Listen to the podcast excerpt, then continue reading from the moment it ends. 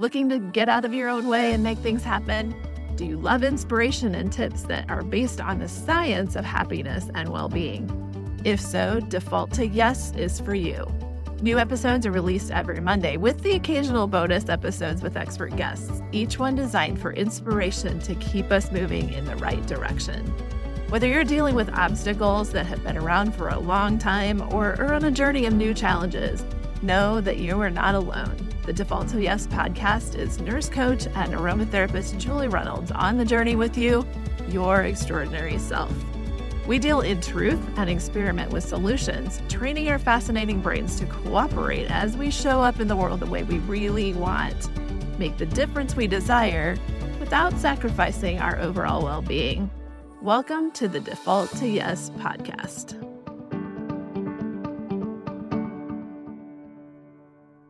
Ever wonder why common sense isn't always common practice? It's a question that has puzzled many for ages. Common sense is often defined as the basic ability to perceive, understand, and judge things in a practical way. However, even though it might seem like common sense should be easy to follow, it's not always the case. Welcome to another episode of Default to Yes, where we are aspiring to make extraordinary our default. So defaulting to yes is defaulting to your extraordinary self. I really believe that that is who you are and that is what you want, or you wouldn't be here. And so welcome to another week of defaulting to your extraordinary self. One reason common, why common sense isn't always common practice is that people have different perspectives and experiences. What may seem like common sense to one person may not be so obvious to another. And people often have competing priorities or may be influenced by emotions, which can cloud their judgment. Another reason why common sense isn't always common practice is that people may not have the necessary knowledge or skills to put into practice. For example, it may be common sense to eat a healthy and balanced diet, but not everyone knows how to do it or has access to the necessary resources. And another part of this equation is that people may just simply choose not to follow common sense due to stubbornness, maybe it's just laziness, or a desire to go against the norm. We like to think we're charting our own course and being original and unique and just being true to ourselves.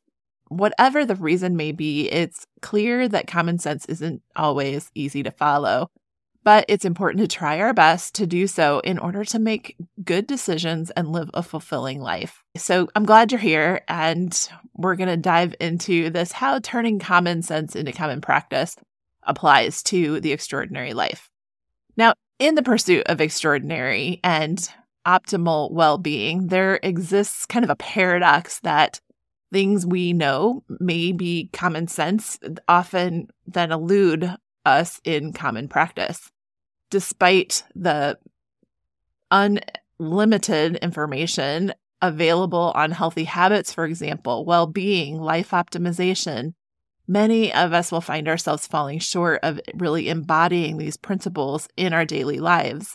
Now, sometimes you're juggling a lot of different things and one area falls short. You felt great when you were eating this way and thought, wow, I, why didn't I do this sooner? And then months later, you find that you stopped somewhere along the line without even giving it a thought. This common sense, common practice gap underscores the disconnect of what we know and what we do. We are going to explore the psychology and science behind this paradox and what we can do about it. Let's come up with a practical framework for bridging that gap. Common sense encompasses practical wisdom, intuition, and shared understanding of what is considered sensible and rational in any given community or society. It plays a crucial role in guiding us through the complexities of daily life and decision-making, or at least it should. In the context of overall well-being, common sense dictates that adopting healthy habits contributes to a vibrant and fulfilling and extraordinary life. We're all well aware that the benefits of regular exercise, a balanced diet, sufficient sleep, stress management, and yet many of us, myself included, struggle to translate this knowledge into consistent everyday practices. The root of this odd contradiction is really hidden in the mysterious world of psychology, behavioral science, and training our fascinating brains to cooperate with the way we want to show up in the world. So here we go. I have worked this week on creating a systematic approach to meal planning. Actually started a couple of weeks ago and incorporating new food choices. I like systems because I don't want to make the decisions over and over again. And once I work out a system, then I'm freed of that agonizing process of convincing myself to do what is common sense and making the healthier choice. I don't want to make decisions every single day on what I'm going to eat for the meals, or I don't want to make the decision at lunchtime about what I'm going to eat because I know that I'm myself and I know I'm less likely to make the healthy choice. I'm more likely to say, you know, one meal isn't going to hurt me. I will start next meal. So maybe you can relate to that.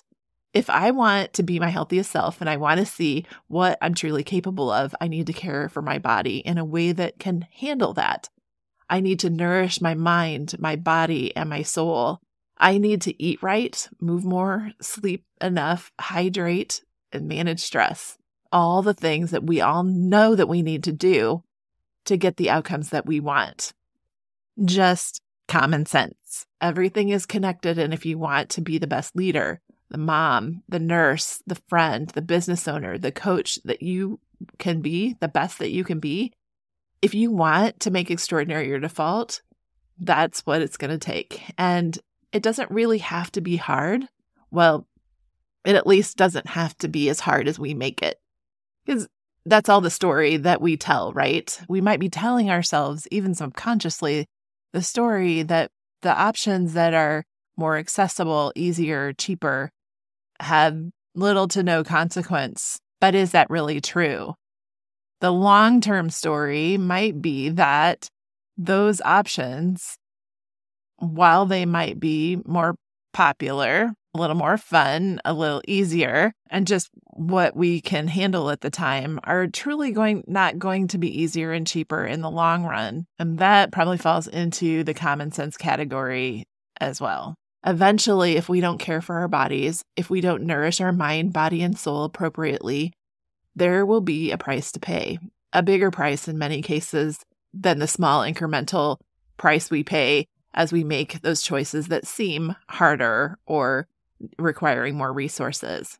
Being a nurse, I see this every day in disease management.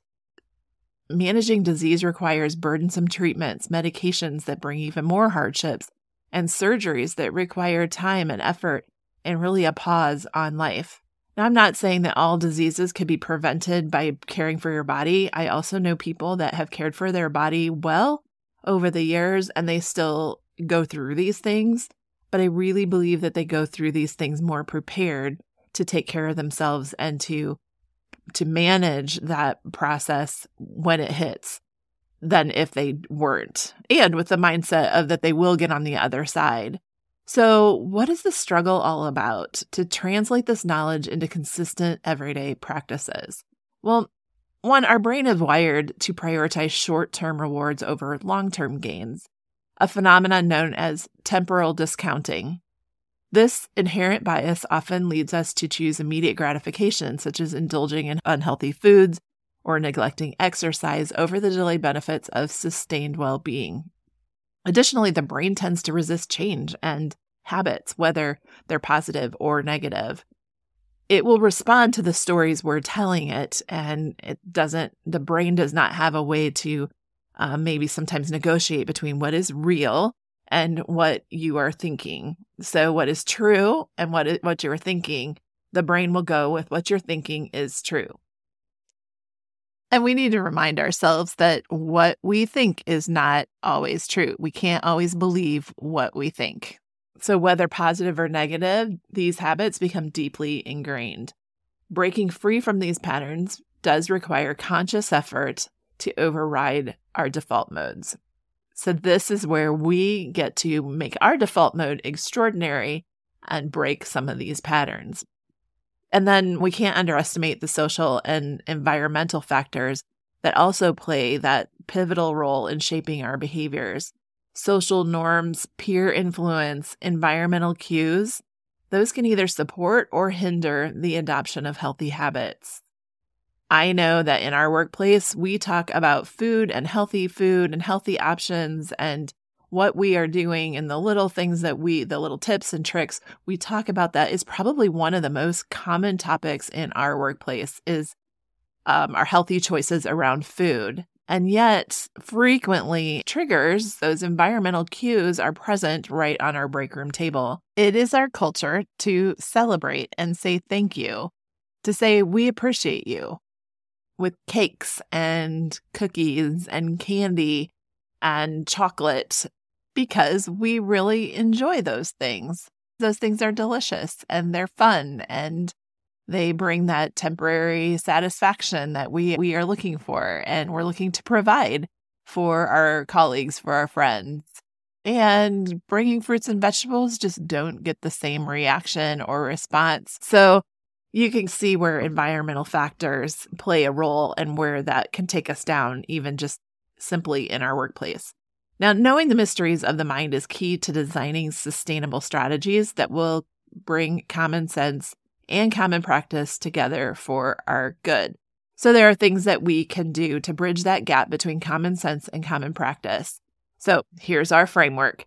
Mindful awareness, first of all, we can begin by cultivating that mindful awareness of habits and choices.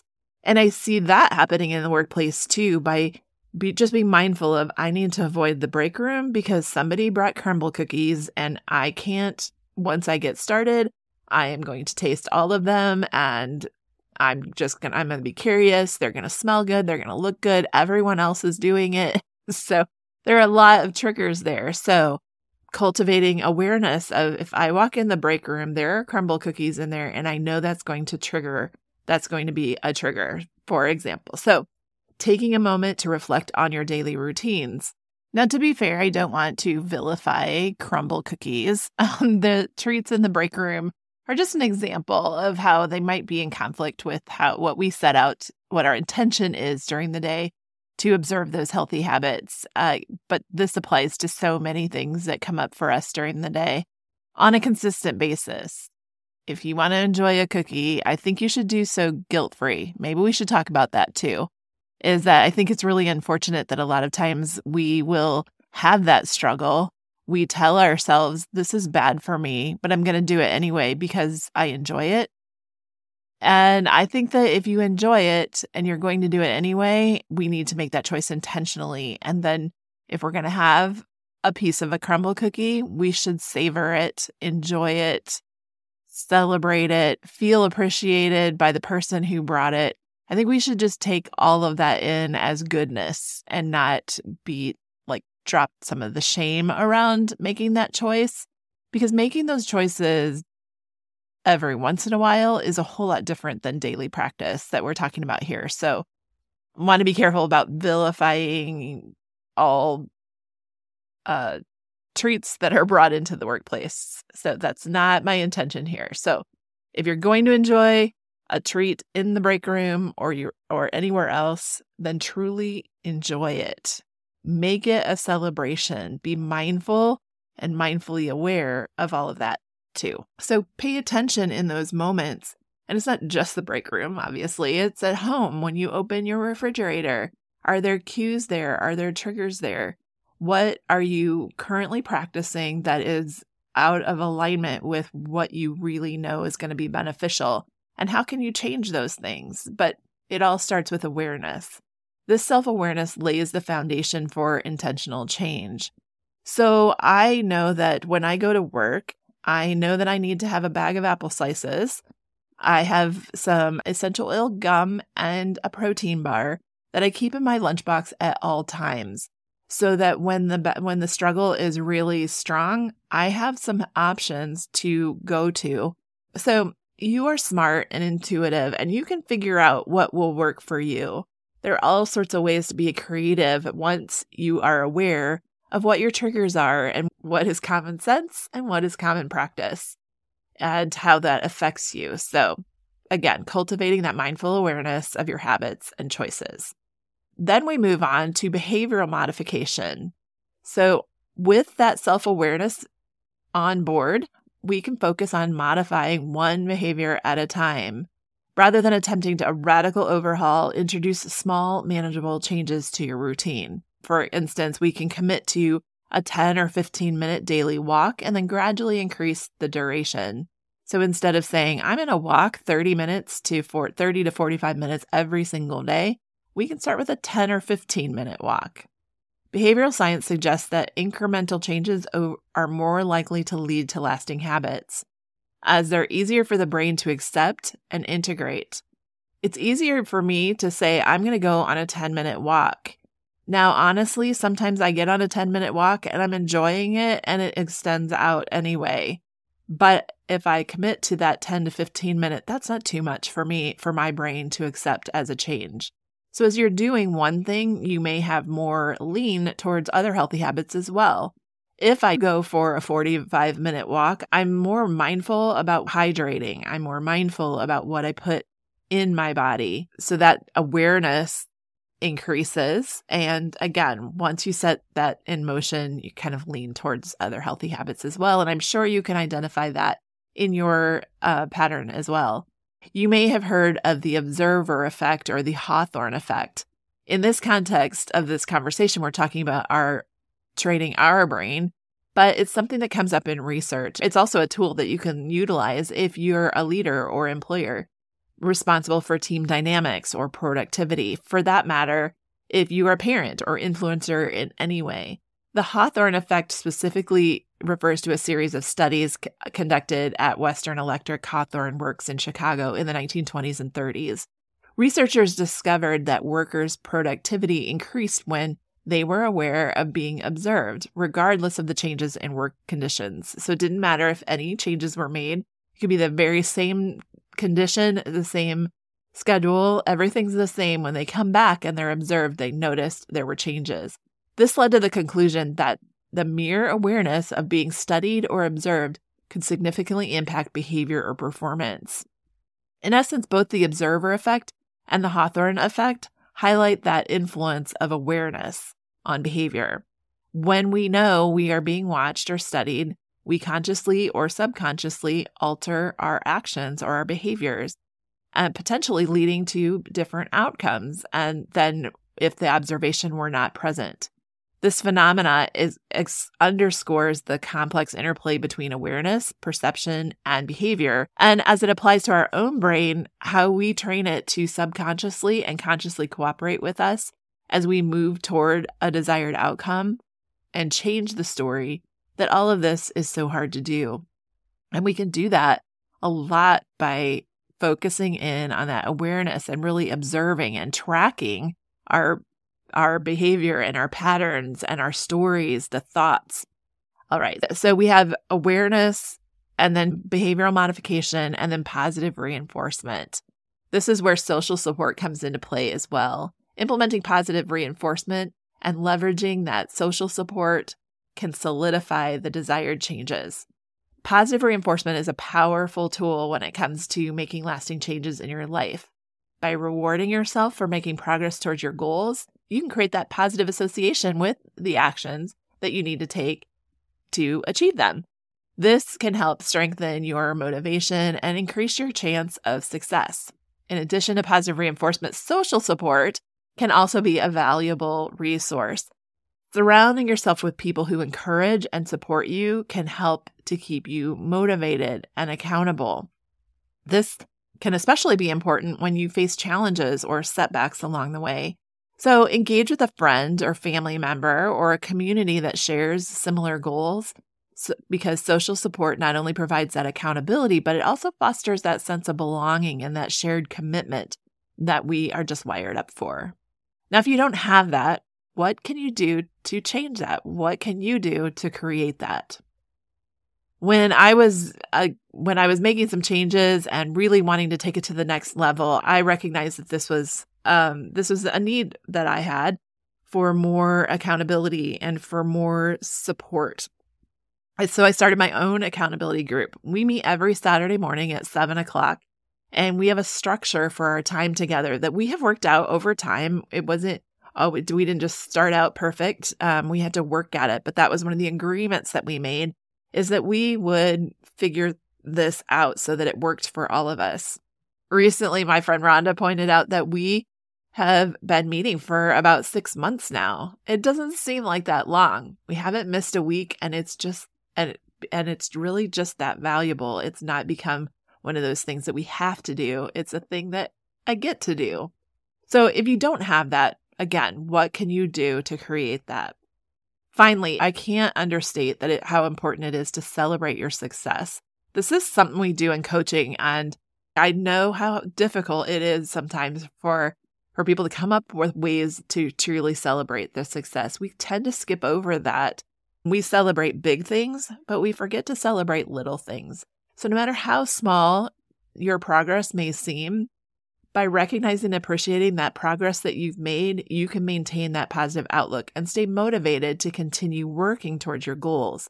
If this is a struggle for you, this is another where, place where that group, that sub, that friend group or that support structure can help. There have been many times in, in coaching conversations and in our accountability group when someone says something that they just don't recognize to be the significant win that it is, and then somebody else in the group will point out what a significant win that is and celebrate it. And the light bulb goes on. It's like, I didn't even realize that, but you're right. It, that is truly significant. And so take time to acknowledge your achievements and use them as fuel to keep moving forward. I celebrated my success week on weigh-in day this week by just sitting with a wine glass of kombucha, listening to music, and diffusing my favorite essential oil blend, and just taking a moment to celebrate my win and visualize the desired outcome.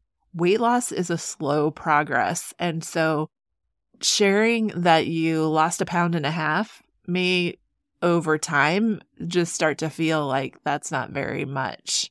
But it is, and I will say that I love having a group of friends and my husband who will point out to me what a big deal that is. But I also am really enjoying taking a moment to celebrate my success. I will get to the goal. It will be slow, but the wins along the way are worth celebrating. So we start with mindful awareness, move on to behavioral modification from there. Don't skip the mindful awareness and try to do behavioral modification without the awareness. And then positive reinforcement and social support, those that cannot be underestimated. When we leave that out and we're on our own, that's where we can can drift with and not even recognize that we're doing it. So I have some questions for you um, going forward is, first, how are you going to bridge the gap this week between common sense and common practice? What is the outcome that you want? And what is standing in the way of that? Is it a thought, a story, a feeling, or a behavior? They're all connected. Remember, the thoughts or the stories we tell ourselves create those emotions or feelings, and those drive that behavior and produce the outcomes. So when you're practicing awareness, think about the thoughts, or what is the story that you're telling yourself? What meaning are you giving to your story, to your behaviors, to your outcomes? And then how can you make common sense, those things that you know, already know without having to learn something new, the things that just you already know that you need to do, how can you make those common practice? Because truly, I know by being a coach and really focusing on personal growth, they, we are surrounded by a lot of people who just are not interested in personal growth. They aren't interested in creating strategies or really taking the effort to be, even start with awareness is a challenge for many people, and they just choose not to do it. So that you're here and listening to this, even thinking about answering these questions and aspiring to default to extraordinary is definitely worth celebrating today. So take a moment for yourself to celebrate your extraordinary life. Celebrate that you have a growth mindset and that you are leaning into all of the things of that extraordinary life, that you are living the extraordinary life just by showing up for yourself. So how are you going to celebrate your extraordinary self today? I would love to hear it. So send me a message, leave it in the reviews. I would just love to hear so that I can celebrate with you. All right, wrapping this up, in our quest for that extraordinary life and optimal well-being, The bridge between common sense and common practice is built on mindful awareness, behavioral modification, and positive reinforcement. Understanding the psychological factors that contribute to that gap allows us to navigate those complexities of change more effectively. And by taking intentional steps to align our actions with our knowledge and our values, we can unlock the extraordinary potential within us. Living a life that is not just informed by common sense, but actively shaped by it. If this hits home for you, share this with a friend, maybe someone that you have or want that kind of supportive relationship with. Join the community here. The link is below. And let's create a great big Default to Yes community. Until next time, let's take all that practical wisdom, intuition, and shared understanding of what's considered sensible and rational and allow it to guide us through the complexities and the challenges of daily life and decision making. I know you can do it because that is just who you are. So go make it happen as you get up every day and default to yes, your extraordinary self.